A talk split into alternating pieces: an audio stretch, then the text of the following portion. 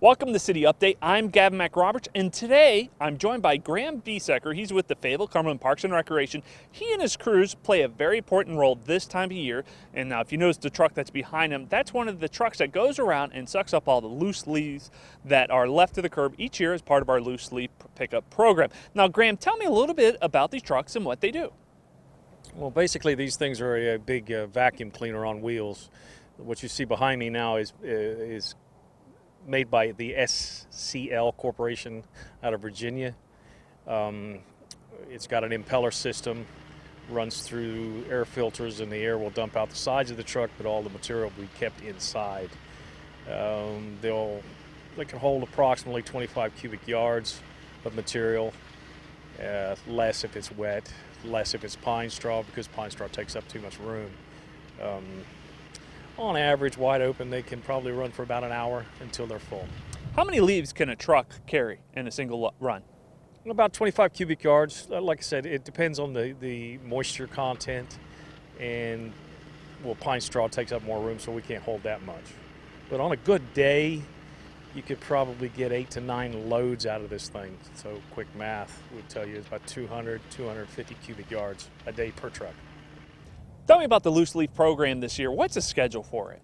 Right, it's it's broken up in zip codes. We'll be starting um, in uh, 28304, and I don't have the schedule in front of me, but it, it's on a rotating schedule.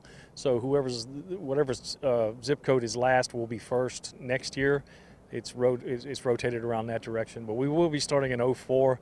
We'll be there approximately 10 days, and then move on to the next zip code. What do residents need to know before putting their leaves to the curb this season? Yes, please, um, on the curb line, uh, not in the road.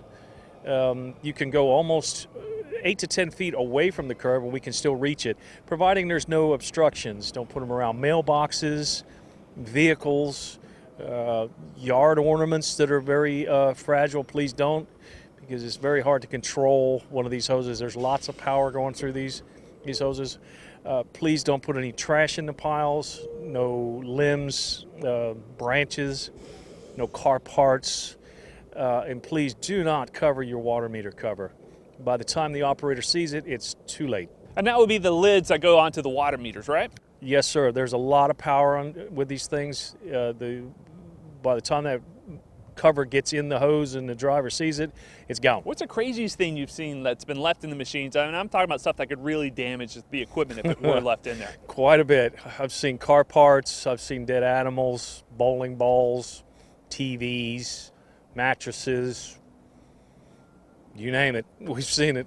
Graham, I want to thank you for coming on and sharing information about the Loose Leaf program. So don't forget, it runs this year from the end of November up to the beginning of February. Visit our website at fayettevillenc.gov slash leaf season to find out when your neighborhood is scheduled for its loose leaf pickup. And please remember, make sure you only have leaves in your piles and nothing else. Thank you for joining us, and thank you for watching.